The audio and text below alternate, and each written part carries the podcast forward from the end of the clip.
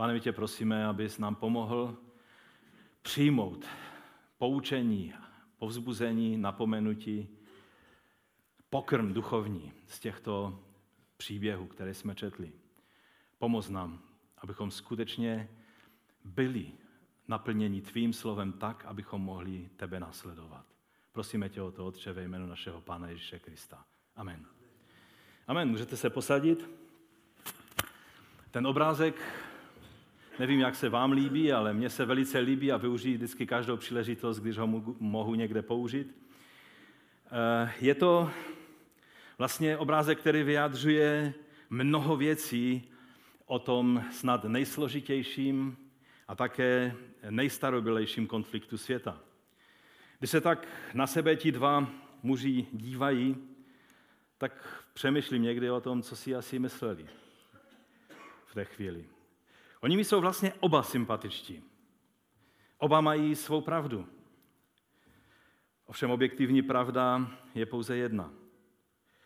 I když pro toho druhého dost bolestivá. Oba se do, toho, do té situace, že stojí proti sobě, dostali zaviněním někoho jiného, ne svým rozhodnutím. Je to velmi podobné, jako byla situace jejich praotců, Izáka a Izmaele. Nevím, jestli si pamatujete návštěvu Tasa Abu Sady u nás ve sboru.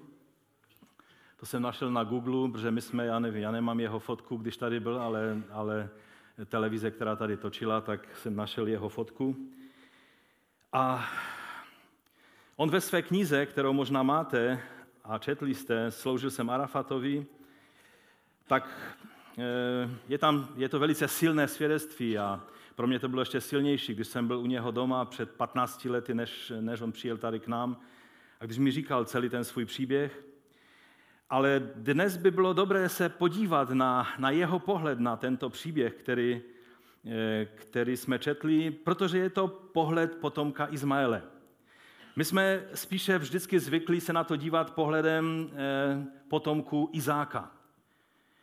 A, a nebo také jsme zvyklí na to standardní křesťanské vyučování eh, na základě eh, tohoto příběhu. A tak pojďme se podívat, jak to vnímá potomek Izáka, Arab. Já bych se podíval na možná dvě, tři místa z té jeho knihy. A On mluví, třeba komentuje situaci na, na Blízkém východě, situaci um, Arabu a Izrael. Porovnáme-li vojenskou sílu, musel by být Izrael během pár vteřin dávno vymazán z mapy světa. Bůh s ním ale má určitý záměr a nedovolil Arabům, aby jej svým válečným tažením zmařili. Tento pohled v podstatě říká, že my Arabové vlastně nebojujeme proti židovskému národu, ale proti samotnému Bohu, který již mnohokrát Izraelcům dokázal, že je na jejich straně. To je zvláštní slyšet tato slova z úst Araba, bývalého bojovníka Fatahu, že? Arafatového blízkého spolupracovníka, ostřelovače v řadách Arafatových bojovníků. Paradoxně sami Izraelci takto situaci často nevidí a nevnímají. Své vítězství rádi přičítají vlastní odvaze, houževnatosti, šikovnosti a technologické dokonalosti. Na boží ochrannou ruku nepomyšlejí. On pak pokračuje, tolik bych si přál, aby naši arabští vůdci našli Ježíše jako cestu a pravdu. Doufám, že všechny ztráty z minulosti přispějí k božímu vítězství. Ano, přeji si, aby všichni Saudové, Katařané, Kuvajťané, Iráčani, Jordánci, obyvatele zálivu a všichni ostatní Arabové otevřeli oči a poznali, že jejich kořeny jsou Izraeli blíž, než si myslí. Dokonce blíž, než by jim bylo milé. Pak říká, přes všechny nesnáze platí, že klíčem k celosvětovému míru je mír na Blízkém východě. To jsem chápal již dlouho předtím, než jsem uvěřil. Dokud spolu budou palestinci a židé bojovat, nenastane na zemi mír. Dokonce ani v Čechách, které dosud žádné teroristické útoky nezažily. A pak mluví, vraťme se do biblických dějin k Izmaelovi a Izákovi. Židé a Arabové jsou bratrskými národy. Proč dnes Izrael milují, on říká o sobě, zatímco předchozí 40 let jsem je ze srdce nenáviděl? Protože se mi otevřely oči. Odpovědí je Bible a Ježíš Kristus. A teď se vyjadřuje, co je jádrem toho sporu těchto, těchto dvou, eh, Izáka a Izmaele a jejich potomků.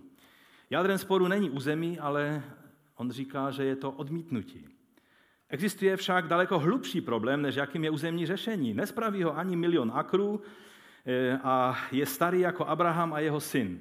Když Abraham vyhnal Hagar a Izmael ze své domácnosti, byl velmi bohatý. Přesto svou ženu i mladíka poslal na cestu pouze s trochou chleba a měchem vody. Toho jsem si nikdy nevšimnul, se přiznám. Dal jim jenom tolik, co ji mohl naložit na záda. Neposkytl ani osla nebo stan.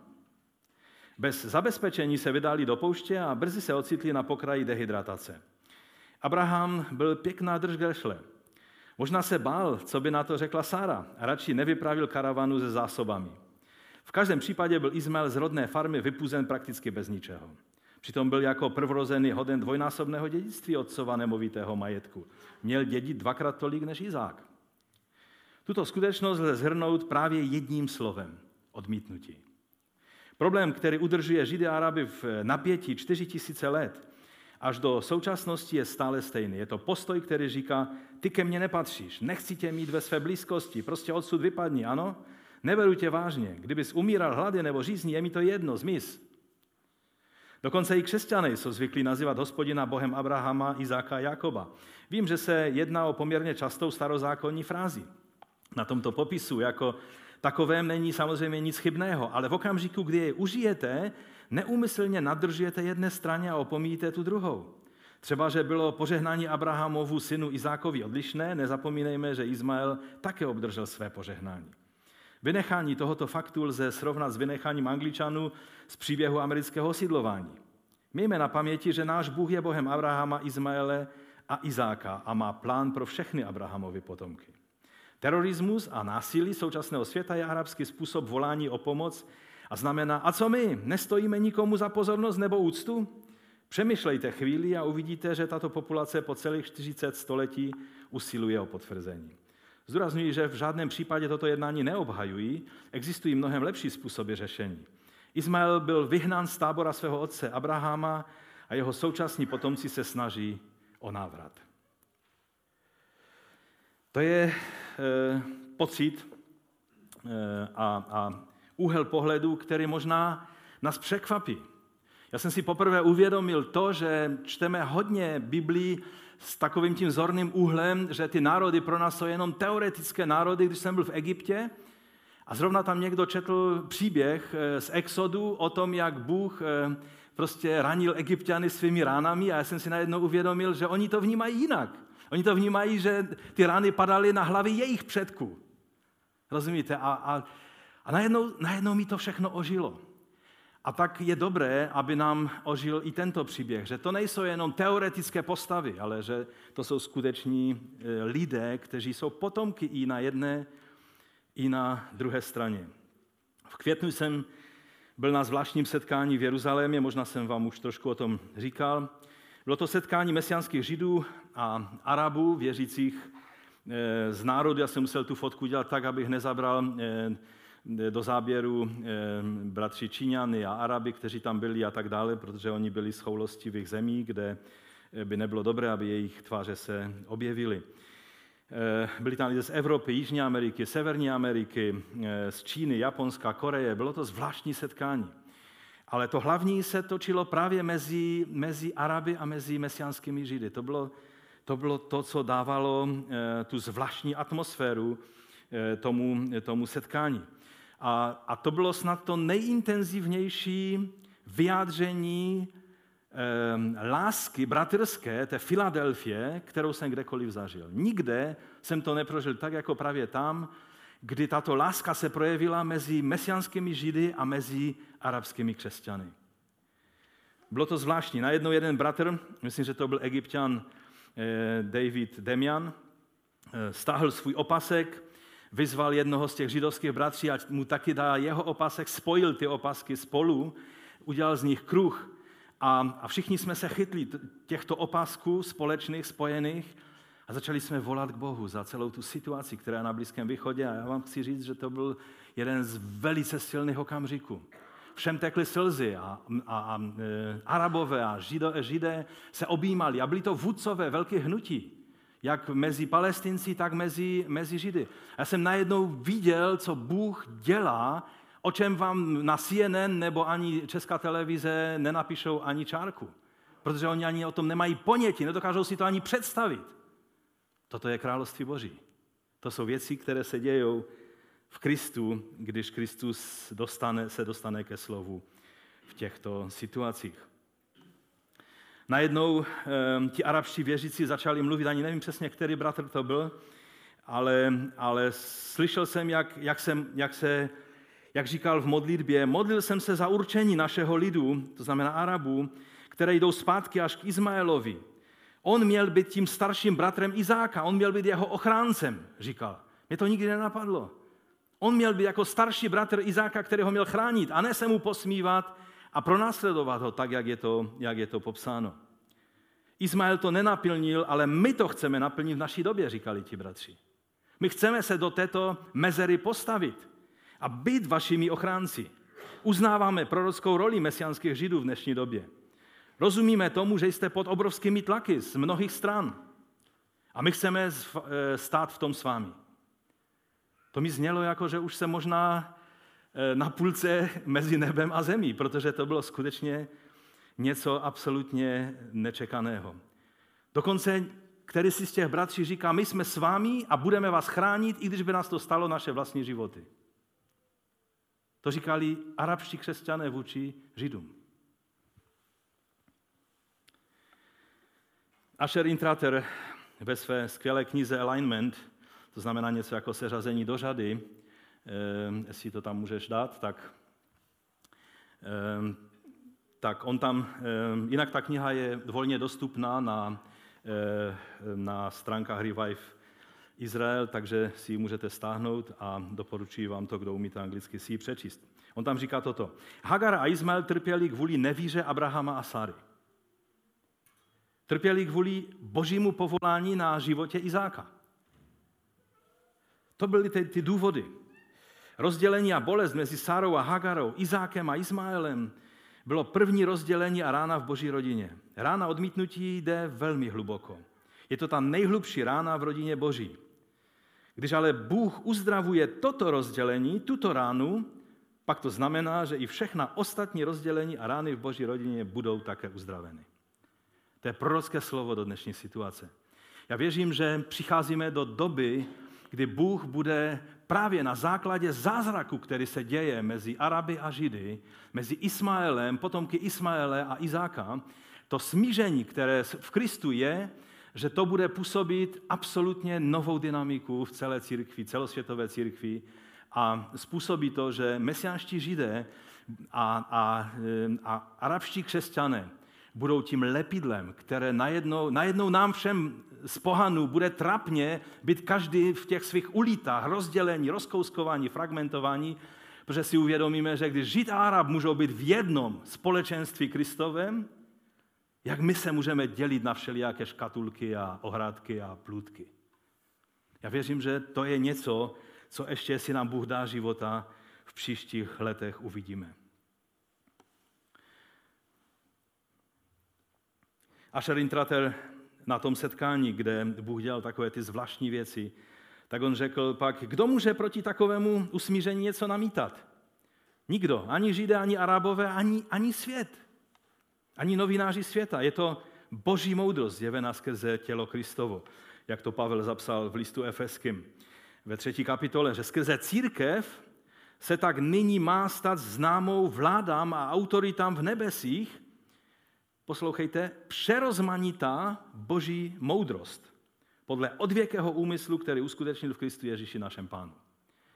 Církev nemá být ta, která kulhá za světem a vždycky o jednu generaci později ty světské věci se dostanou do církve, ale církev má být boží moudrostí před světem, že světu má spadnout čelist z toho, co se děje v církvi. Když uvidí, že to, co je neřešitelné v tomto světě, v církvi je dávno vyřešeno v Kristu. Jenže my raději řešíme ty naše žabomyší konflikty. Budeme se hádat, z jakých zpěvníků zpívat, jaký žánr používat, jaký ne. Dneska se mi líbila ta, ta, ta píseň z Pielgrima. Možná jste ani nepoznali, která to byla, že? že byla taková nej, nejavantgardnější, ale to byla stará dobrá pielgrimovka. Naši otcové by se hodně divili, ale rozumíte, někdy řešíme věci, na kterých vůbec nezáleží. Ale Boží království jde mnohem hlouběji a dnes mluvíme o Božím království. No ale pojďme dál. Jaká je tedy cesta Izmaele k Bohu? O Izákovi víme, o tom víme, že skrze Izáka, Jakoba a, a posledně Judu a Davida je ta mesiánská linie a Izrael je božím vyvoleným národem. Ale co s Izmaelem? Jaká je jeho cesta k Bohu? Ta svědectví, která jsem trošku zmínil eh, před chvílí, jen potvrzují, že jedinou cestou Izmaela a jeho potomku k Bohu je skrze Ježíše Krista. Když se hledají jiné cesty, tak eh, to je špatně. Ta cesta není skrze tvrzení, které je dneska ve světě velice populární.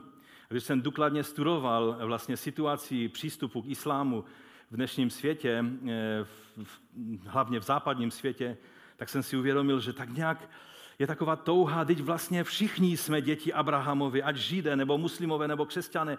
Pojďme odložit všechno, co nás rozděluje a pojďme, pojďme nějak si uvědomit, že, že, že tak nějak plus minus všichni věříme to tež. Je to snaha, která se může zrodit pouze v hlavě člověka, protože nerozumí duchovnímu podhoubí toho, o čem je islám a o čem je evangelium Kristovo, o čem je kalifát a o čem je království Ježíše Krista. Ano, z jedné strany se naplnila zaslíbení, které Bůh dal Izmaelovi, z něho vzešel mocný národ, větší národ, než jsou židé. Arabu je mnohem, mnohem více.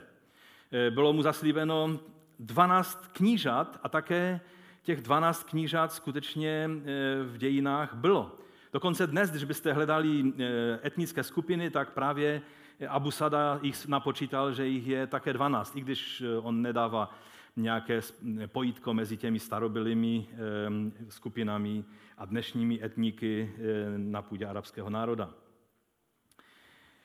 Ale problém je, že oni všichni jsou dneska v područí islámu už nějakých 14 století. To je jejich problém, protože to hodně jejich cestu k Bohu komplikuje. A my jako západní lidé je nemáme utěšovat, že vlastně v islámu také nacházejí zrničko poznání Boha. Pokud je skutečně milujeme, tak jim řekneme pravdu.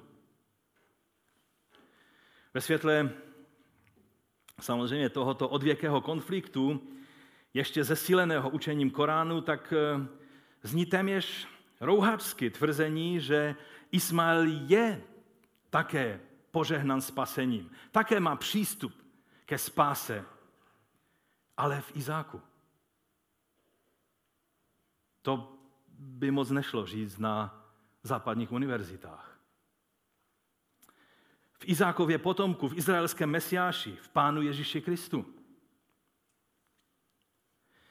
Ve skutcích, když jsou vyjmenovány všechny národy, ze kterých se sešli lidé do Jeruzaléma, aby slyšeli evangelium o letnicích, když pak je slyšeli mluvit e, jinými jazyky a oni jim rozuměli, tak tam jsou mezi jinými vyjmenováni taky, to je v 11. verš 2. kapitole, Židé, prozelité, Kreťané a Arabové. Všichni je slyšíme mluvit našimi jazyky veliké věci Boží. To je ten zdroj, který je požehnáním nejenom pro Žida, nejenom pro Řeka, ale také i pro muslima, pro Araba. A to je třeba si dnes uvědomit. Samozřejmě tím se dostáváme do křížku s požadavkem doby. Svět nám bude vysvětlovat, přece nemůžete tvrdit Arabům, muslimům, že jediná cesta k Bohu je skrze Žida. Teď je to nesmysl, to nemůžete, tím je okamžitě vypnete. Ehm, Oni přece očekávají, že Ježíš přijde těsně před příchodem jejich spasitele, eh, jak oni si ho představují, imáma, 12. imáma Mehdiho.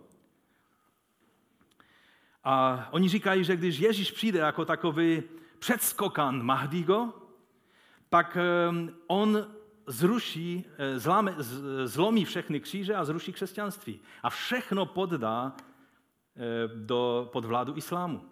A pak teprve přijde eh, jejich spasitel v uvozovkách Mahdi.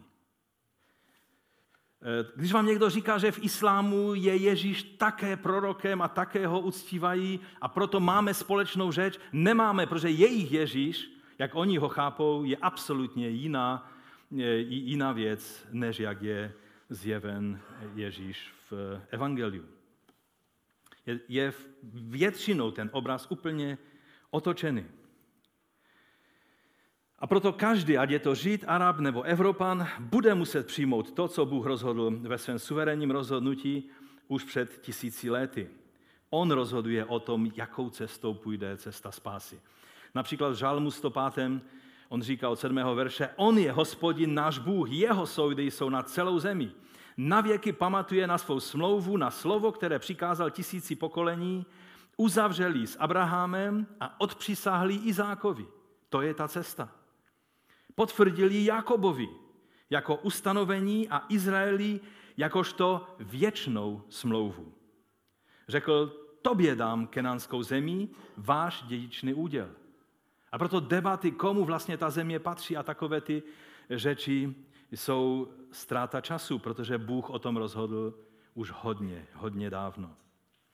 Takže pravé požehnání pro Izmaela a jeho potomky je skrze pokorné přijetí role jejího mladšího, eh, jejich mladšího bratra, nebo jeho mladšího bratra Izáka a jeho potomka Ježíše, Mesiáše Izraele. Trvání na své odlišné islámské cestě je cesta antikristovská a ne kristovská. Islám samozřejmě má alternativní příběh pro každou věc. A tudíž i to, co jsme dnes četli, tak oni mají svůj alternativní příběh o tom, kterého vlastně syna eh, Abraham obětoval. A jsou velké debaty mezi muslimskými teology a křesťanskými teology, kterého syna vlastně ten Abraham obětoval. Protože muslimové mají velký svátek obětí, ehm, kurbání Eid, anebo tomu říkají Eid al-Adha, a je to vlastně takový svátek obětí. A oni u toho svátku obětují eh, právě eh, to, že, že eh, Abraham byl ochoten obětovat syna Hagary Ismaele.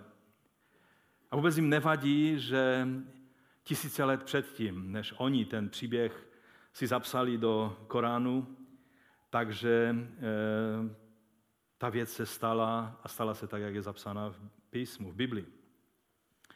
Samozřejmě je třeba si uvědomit, co se vlastně tehdy stalo a eh, velice dobře to popisuje Joel Richardson, eh, autor mnoha knih, která, které pojednávají o, o, o tom duchovním podhoubí, které dnes je na Blízkém východě.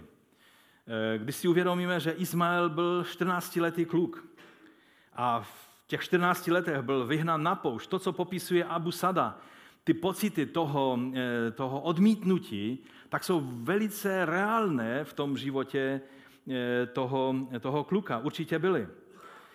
Ehm, Bůh mu sice byl věrný, zachraňoval ho, zaslibuje mu, že z něho bude velký národ, ale když eh, se skutečně zkusíme vžít do situace, do toho příběhu, že to není jenom hypotetická postava nebo nějaký hezký příběh, silný příběh, ale že to byl reálný chlapec, který byl vyhnán od svého otce ze svého domu, tak eh, on měl skutečné emoce, on měl skutečný život. On měl otce, měl matku, měl rodinu, měl dědictví. A jednoho dne najednou to bylo pryč, všechno to ztratil. Ztratil svého otce, ztratil své dědictví. A najednou je venku na poušti a Joel Richardson upozorňuje, že právě ta zlomenost, toto zranění, toto odmítnutí, které mělo místo v životě tohoto kluka, se dnes přeneslo do náboženství islámu. A je podhoubím toho, na jakém základě vzniknul islám. Co tím chce vlastně říct? Když se podíváme do toho, jakým způsobem islám vzniknul, Mohamed, zakladatel islámu, o sobě tvrdil, že je přímým potomkem Izmaele. A dnešní muslimové se vnímají jako, pokud jsou to arabové, tak jsou to i etničtí pokračovatelé Izmaelova rodu. A pokud jsou to e, pouze duchovně připojení k islámu lidé jiných národů, jako třeba Peršané nebo další, tak, jsou, e, tak se chápou, že jsou duchovními potomkami Izmaele. No a tak e, 2600 let potom, co se vlastně ty věci staly, to odmítnutí a to zranění eh, Izmael prožil, tak najednou Izmaelita Mohamed začíná nové světové náboženství na základě těchto zranění. No a když si zhrneme, co vlastně islám učí, tam je to velice silně vidět. Jedna z nejsilnějších věcí, kterou učí, je, že Bůh není otcem. Bůh není otcem. Druhá věc, Bůh nemá syna. Vidíme to rodinné zranění, které tam je v podhoubí téhle věci. A za třetí, že Izmael a ne Izák je pravým dědicem, co se týče božího zaslíbení pro tento svět. Je tady závist toho, co má Izák, ale přece to patří mně. A to je podhoubí islámu. Můžete hledat filozofické kořeny, historické kořeny, vždycky vás to přivede k tomu. Dokonce i násilí eh, pochází, které je v islámu, pochází z těchto kořenů.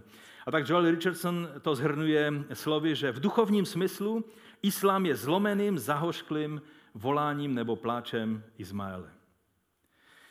To je islám, ale co my křesťané? Co tento příběh znamená pro nás? Pojďme se na to v dalším bodu podívat. Syn zaslíbení či syn otrokyně? To je dilema, které nacházíme v Novém zákoně.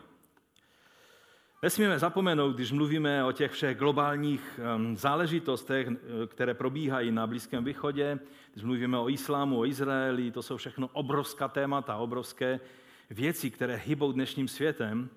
Ale nesmíme v té chvíli zapomenout, že apoštolské spisy Nového zákona používají obraz Izáka a Izmaele jako obraz člověka žijícího podle přirozeného způsobu, čili podle těla, a člověka, který chodí duchem.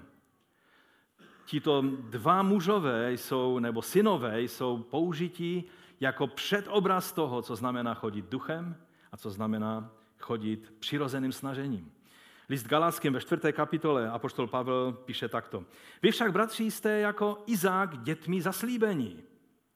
Ale jako tenkrát, ten, který byl zrozený podle těla, pronásledoval toho, který se narodil podle ducha, tak je tomu i nyní. To je zajímavý postřeh.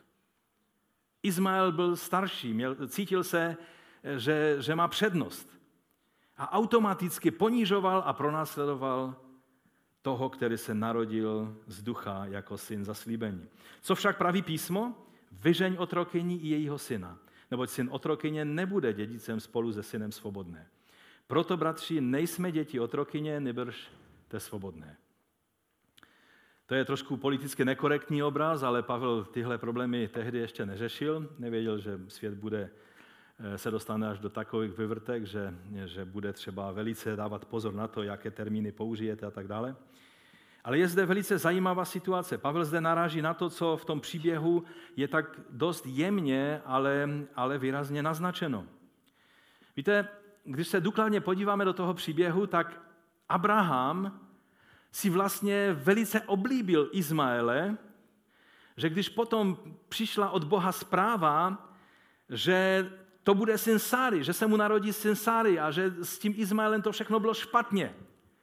Že to je sice tvůj syn, ale ten syn, kterého jsem ti zaslíbil, tak se narodí. Teprve je to budoucnost.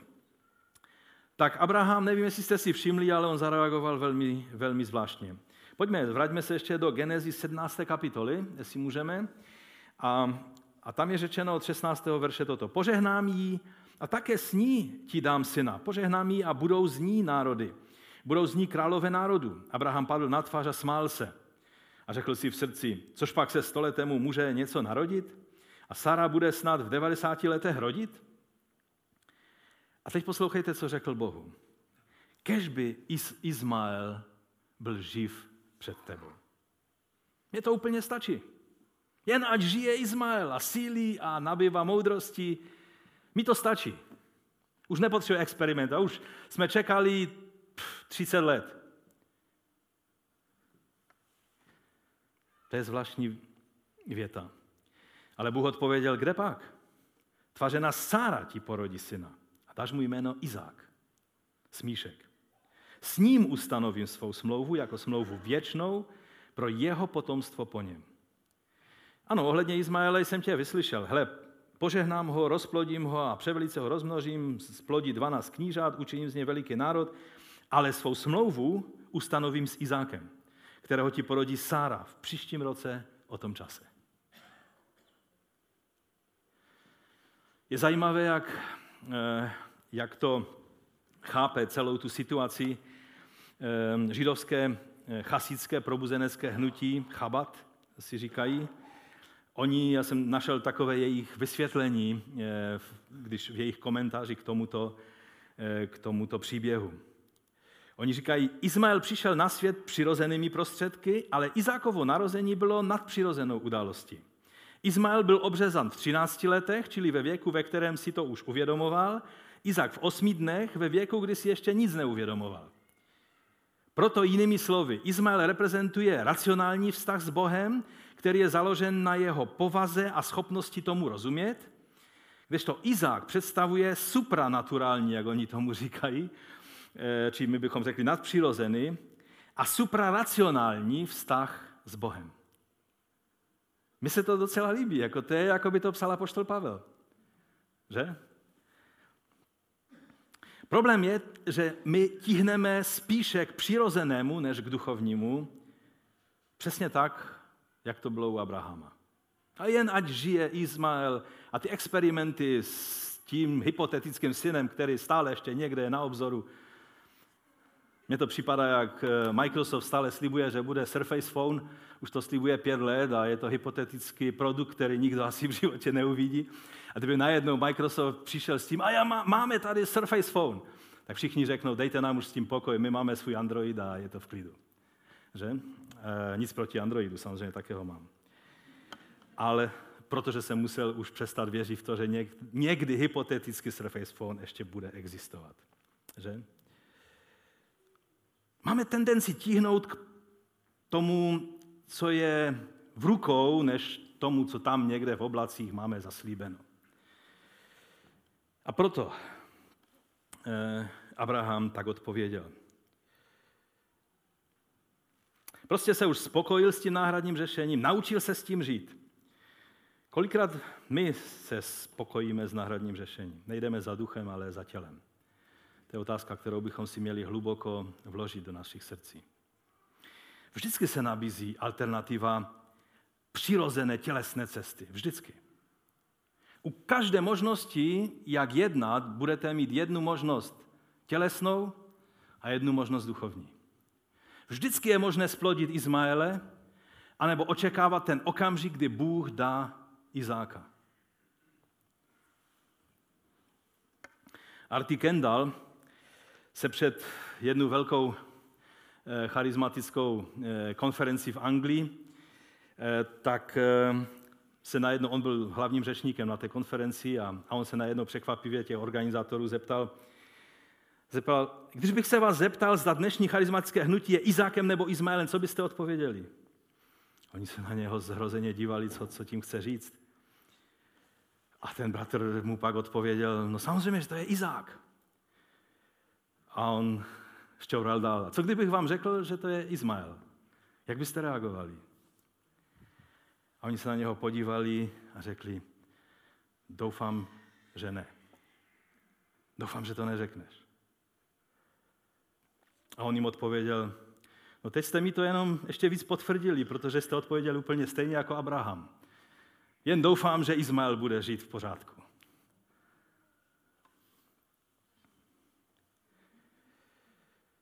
Víte, vlastně tento Abrahamův postoj byl ohrožením mesiánské linie, protože mesiánská linie musela jít skrze Izáka. A najednou Abraham si říká, a ty vlastně ty máme, co potřebujeme, dědice už máme. Že? Bůh chtěl dát to pravé řešení, ale Abraham se už docela spokojil s tím přirozeným tělesným. A my jsme na tom často úplně stejně. Nenamlouvejme si, nejsou to jenom charizmatici v Anglii. Jsme to i my. No a pojďme se teď vrátit od těch alegorií a obrazů a principů zpět k tomu našemu příběhu. Můj třetí bod je, a teď mi to, Abrahame, všechno dej. To není typický titulek pro část kázání, ale já myslím, že už tušíte, kam to směřuje. Konečně po všech turbulencích a hádkách a otřesech a propuštěních otrokyně i s milovaným synem život jde dál, situace ze sousedy se normalizuje, po všech těch eskapadách a experimentech s manželkou, rádoby sestrou nebo jakoby sestrou. Abraham nakonec vstupuje do smlouvy s Abimelechem, má dobré vztahy ze sousedy, všechno se vyvíjí dobře, že začíná se rysovat, že přece jenom ta zaslíbení se naplňují, situace se uklidnila, všechno je vidět, že, že raší, Eh, když se podíval na Sáru, tak, tak měla už velké bříško, takže už to bylo na cestě a najednou už to bylo nejenom na cestě, ale už držel Izáka ve svých rukou a obřezal ho osmého dne a, a pak Izák rostl a, a už to nebyl hypotetický dědic smlouvy, ale byl to Izák. Však stačilo se podívat ze stanu a viděli jste ho, jak dovádí s ostatními dětmi mezi stany. Už zde není Abrahamu smích překvapení, za ten ho Bůh nepotrestal. Není to ani smích Sáry pochybování, za ten Sáru e, napomenul. A není to ani Izmaelův smích posměchu. Tam je stále stejné slovo, stejný kořen slova, akorát pokaždé ten smích znamenal něco jiného. Protože ten posměch Izmaele dokonce je nazvan v Novém zákoně, že to bylo pro následování. Ale nepotřebujeme smích, máme tady smíška. Smích ve vlastní kůži, tělesného. Stělesněný smích. Stělesnění všech nadějí i ambicí, i zaslíbení, i smluv s Bohem. Už není třeba věřit v neviditelné, stačí vidět, stačí vzít do náruče a víte, že ty věci jsou pravdivé, že Bůh je věrný. Právě zde začíná 22. kapitola.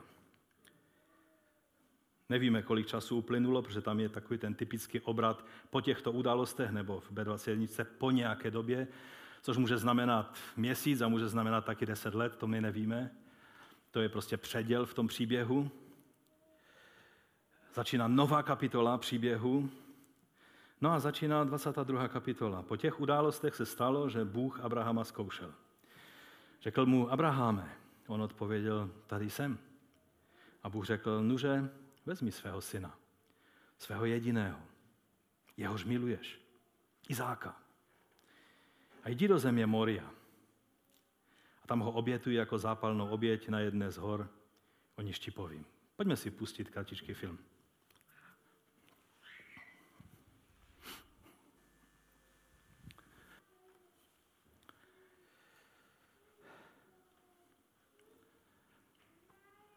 Je to příběh, který nejde jen tak pochopit a otočit list a jít dál. V tom filmu je tam ukázáno, že i Sáry se to týkalo, protože ona se to taky dozvěděla. Abraham šel tři dny a měl čas zápasit s tím vším, co prožíval.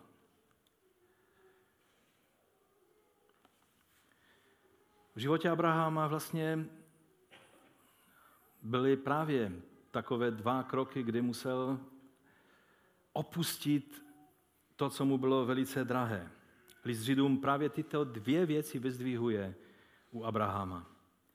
První to bylo opuštění domu svého otce a odejítí do země, kterou mu Bůh káže. Neřekl mu Bůh, jak to všechno dopadne. což bylo vlastně očekávání Božího království ze vším, co tím Bůh míní. A ta druhá věc, která tam je vyzdvížená, tak je právě toto, že byl ochoten se vzdát, obětovat svého jediného syna, skrze kterého se paradoxně všechno mělo stát. Nebyla jediná věc, která byla Abrahamovi zaslíbena, která by nebyla obsažena právě v jeho synu Izáku. A toho se měl vzdát. A tím dal najevo svou víru ve vzkříšení, jak je to v listu Židům napsáno.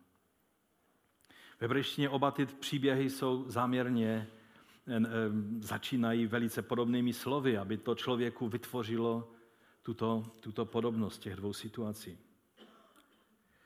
Ovšem nyní zde je jedna věc, která je absolutně jiná než kdykoliv předtím, když Bůh něco od Abrahama žádal. Předtím vždy Abraham se něčeho vzdal, ale víc mu bylo zaslíbeno. Že? Odejdi, ale já ti dám zemi a potomstvo a národy a tak dále. A nyní najednou se má vzdát všeho a neměl za to zaslíbeno nic, protože veškerá zaslíbení začínala a končila v Izákovi. Já doufám, že teď už cítíte, že se dostáváme do svatyně svatých vztahu s Bohem.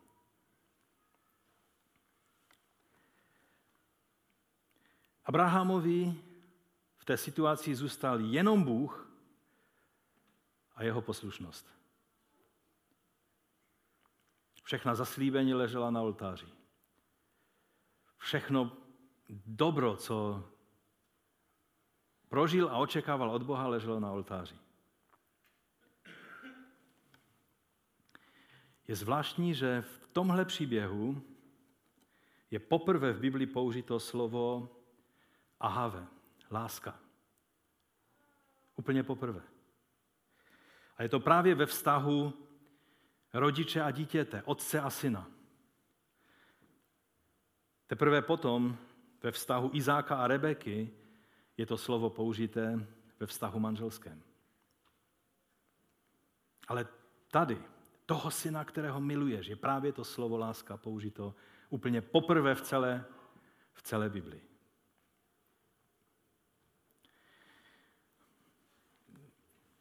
Rabínská mídraž na knihu Genesis tak má velice dojemné zpracování toho rozhovoru s Bohem Abrahama. Oni tam píšou, tak rozvádějí trošku a zpracovávají ten rozhovor takovýmto způsobem. Vezmi svého syna, říká Bůh. Abraham se ptá, a kterého? Mám dva syny. A Bůh tedy říká, tvého jediného syna. Abraham na to, no ale každý je jediným synem své matky. A tak Bůh odpovídá, toho, kterého miluješ. Abraham odpovídá, no já je miluji oba. A tehdy přichází přímé označení, vezmi Izáka. Myslím si, že tou Midraši oni vyjadřili to, co, co probíhalo, ta, to napětí, které probíhalo v tom rozhovoru. To přece není možné, pane. Že sáhneš na toho, kterého jsi mi dal, ve kterém je soustředěno všechno, co od tebe mám a co o tobě znám. Ten příběh je prostě drtivý. Když myslíme na to, tak většina kazatelů se tomu příběhu vyhne, protože mluvit o tomto příběhu, kde jsou synové, dcery, absolutně není lehké. Jak vysvětlit, že najednou otec veme svého syna, jde a chce ho obětovat jako obět zápalnou? V pohanských náboženstvích ano, a taky to není často, je to velice ojedinělé. A uvědomit si, co prožíval Izák, když si uvědomil, co jeho otec s ním zamýšlí udělat. Víte, není jednoduché být v rodině Božího muže. Jsou výzvy, kterým čelíte, kterým nečelí jiná děcka. Ale také to pořehnání, které je v tom. Ale většinou je to až na konci toho příběhu. Když jste uprostřed toho příběhu, tak prožíváte ten strach, tu nejistotu. To, že se blížíte ke zdí, skrze kterou nejde už projít. Cesta končí. I Sára. Když byste viděli celý ten film, tak oni sice to není biblické, ale chtěli tam vnést tu myšlenku, že Sára to prožívala taky nějakým způsobem. A ona tam běží do těch hor, to není možné, aby ona běžela, protože oni šli vlastně tři dny až na horu Moria hora nebo, nebo území Moria. Jsou dohady, co to je za území, ale nejjednodušší vysvětlení je, že je to stejné místo, na kterém posléze byl vystavěn Šalamounův chrám. a, a boží přítomnost spočívala na tom místě. A oni, když šli, tak eh, židovští rabíni mluví, že když on pohlédl Abraham a uviděl, eh, poznal to místo, oni říkají, že ho poznal podle toho, že tam boží šekina nad tím místem, oblak boží byl přítomen. Jestli byl nebo nebyl, nevíme, ale takhle je to v jejich tradici. Možná, že to je místo, které Abraham znal, kde už byl. A proto šel na to místo, protože ho poslal pán, že má jít do území Moria. A je to příběh, který, protože známe ten konec, tak automaticky rychle čerpáme z tohoto utěšení, ale, ale v té chvíli Abraham, jeho cesta končila, nebyla. Pokud by neměl víru v to, že Bůh dokáže křistit i mrtvé, pak by věděl, že tohle je konec všeho, jak si to představoval. A jak byl přesvědčen o tom, že mu to Bůh říká. No ale teď na závěr je otázka, proč?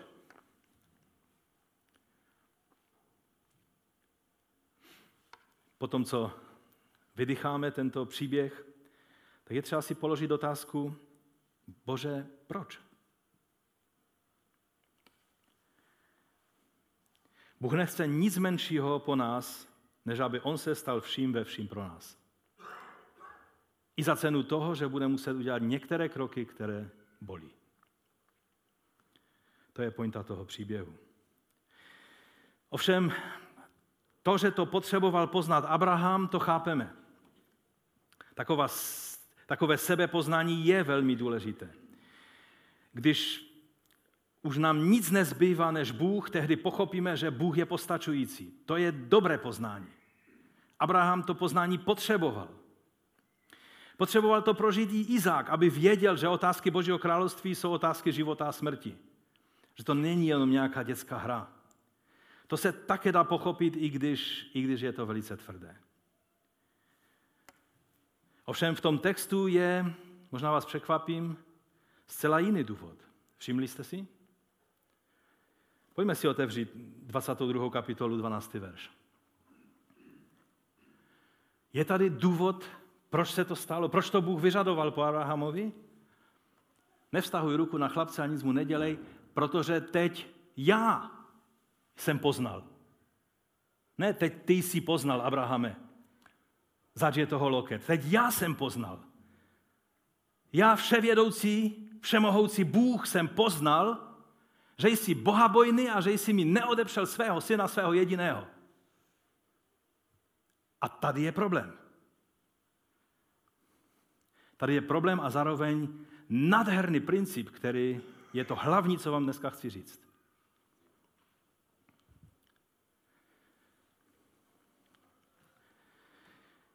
Jak tedy tomu máme rozumět? Dává to smysl ve světle toho, že Bůh je vševědoucí? On přece věděl, jak se Abraham zachová, nebo nevěděl? Proč potom říká, teď jsem poznal? A to je právě to důležité poznání. Totiž kognitivní poznání není totéž, co prožitá zkušenost.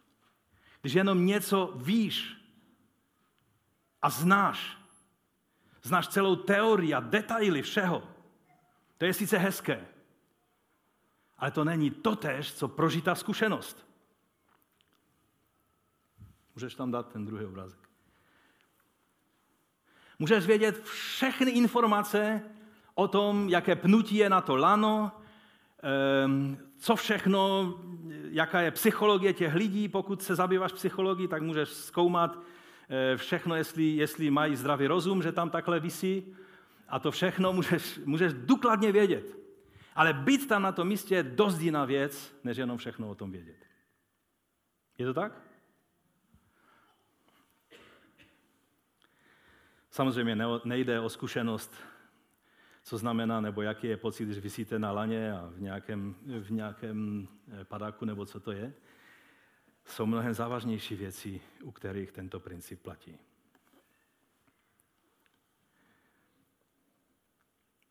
Bůh věděl o člověku všechno, o každé buňce našeho těla. Ovšem, když se v Kristu stal člověkem, tak to prožil jako zkušenost. A to je nový rozměr. Bůh byl vždycky Bohem. Ale člověkem se stal v jednom okamžiku dějin. Uvědomili jste si to? A od té chvíle už na věky bude i člověkem. To je prožitá zkušenost.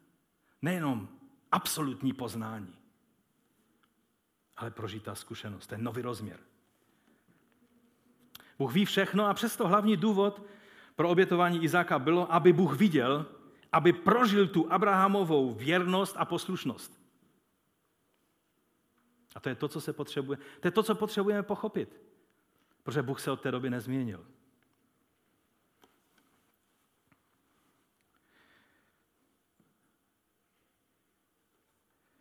Pro mě osobně v tom studiu toho příběhu to byl největší objev, u kterého jsem se zastavil a hledal jsem Boží tvář. Co to všechno znamená? Bůh ví všechno, On zná postoj tvého srdce, ale On to chce prožít. On chce prožít naši chválu. Ano, já mám chválu ve svém srdci. K tomu nepotřebuji zvedat své ruce ani klekat na kolena. Bůh ví, jaký je můj postoj k němu, ale možná on to chce prožít. Uvidět s rukama nahoře, se slzama v očích, na kolenou, na tváři. Kdy jsi naposledy ležel před Bohem na tváři? Já vím, v srdci to máš, ale možná Bůh chce vidět tvé tělo, které dá na jeho úctu jeho majestátu. Já vím, že teď vám ruším a mnozí si říkáte, to, to, to zavání nějakou herezí. Chci vám říct, že jsem se dlouho tím zabýval a vím, že v tom je hluboké tajemství. Bůh není jenom Bohem naše, naší mysli. On je Bohem každé buňky tvého těla.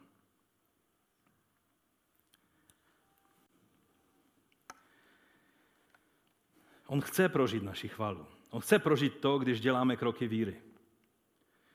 On ví, jak by se zachoval, ale chce to prožít. On ví přesně, jak se zachováš. On neví jenom to, co bylo, co bude, on ví dokonce to, co by bylo, kdyby bylo. On ví všechno. Ale on to chce prožít. Mít zkušenost, jak děláš kroky víry. On ví, jak by se zachoval. Ale on to chce prožít, chce vidět tě, vidět v té situaci, jak mu důvěřuješ. On zná naše touhy, přání našeho srdce, ale on to, on to chce slyšet v naší modlitbě. Mnozí křesťané si kladou otázku, bože, ty, ty víš všechno, proč bych se já měl modlit, proč bych měl chodit v nějaké úterý na nějaké modlitbě a o nějakých věcech s tebou mluvit, když ty všechno víš. Ty víš, že nám na tom záleží. Ty víš, že chceme, aby Asia Bibi byla už konečně v bezpečí. Proč bych ti to měl mluvit? Ale Bůh to chce prožít. On to chce zakusit. Že i tebe uvidí na modlitbě. Nejenom tvoji babičku, nejenom tvoji manželku, nejenom tvoji matku, ale tebe.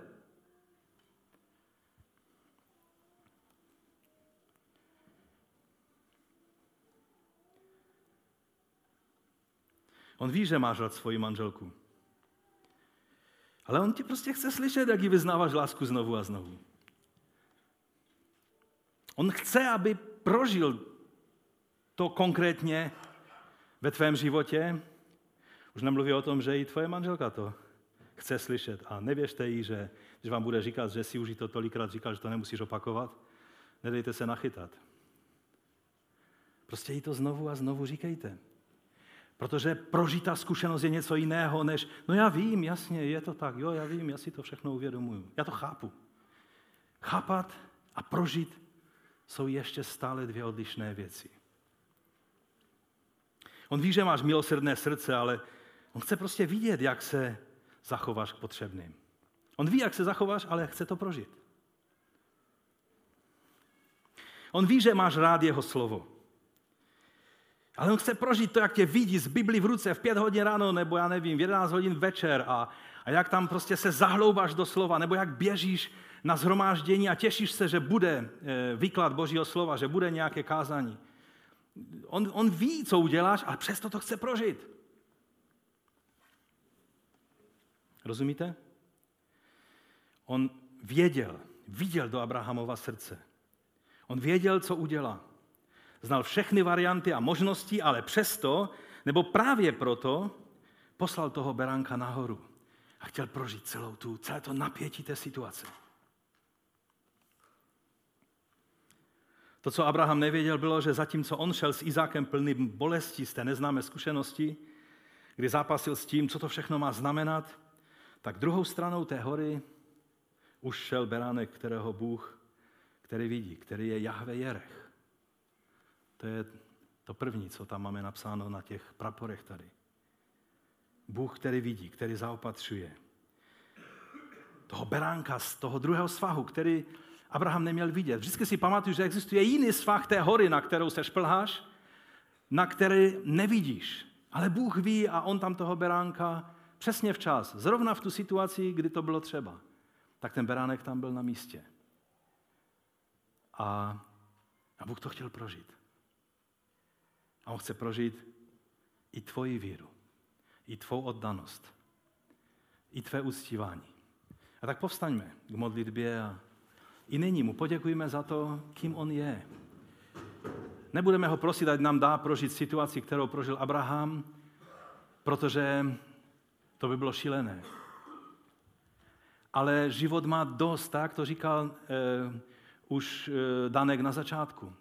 Život má i ty pozitivní, nádherné, radostné věci, i ty, eh, i ty stíny. A jak se zachováme v těch situacích, kdy je před námi výzva, kdy jdeme do kopce a nevíme, jak to dopadne. Bůh nás bedlivě pozoruje, protože chce prožít tvé oddání, tvou víru, tvou naději, tvou důvěru. Pane, a my tak stojíme před tebou v této chvíli. A prosíme tě, abys nám pomohl porozumět tomu, co jsme se dnes dozvěděli. Pomoz nám, abychom chodili duchem a nepřirozenou sílou, a pomoz nám, abychom nejenom intelektuálně ze vším souhlasili, ale abychom to prožívali praktickými kroky naší víry. O to tě prosím, Otče, ve jménu našeho Pana Ježíše Krista. Amen.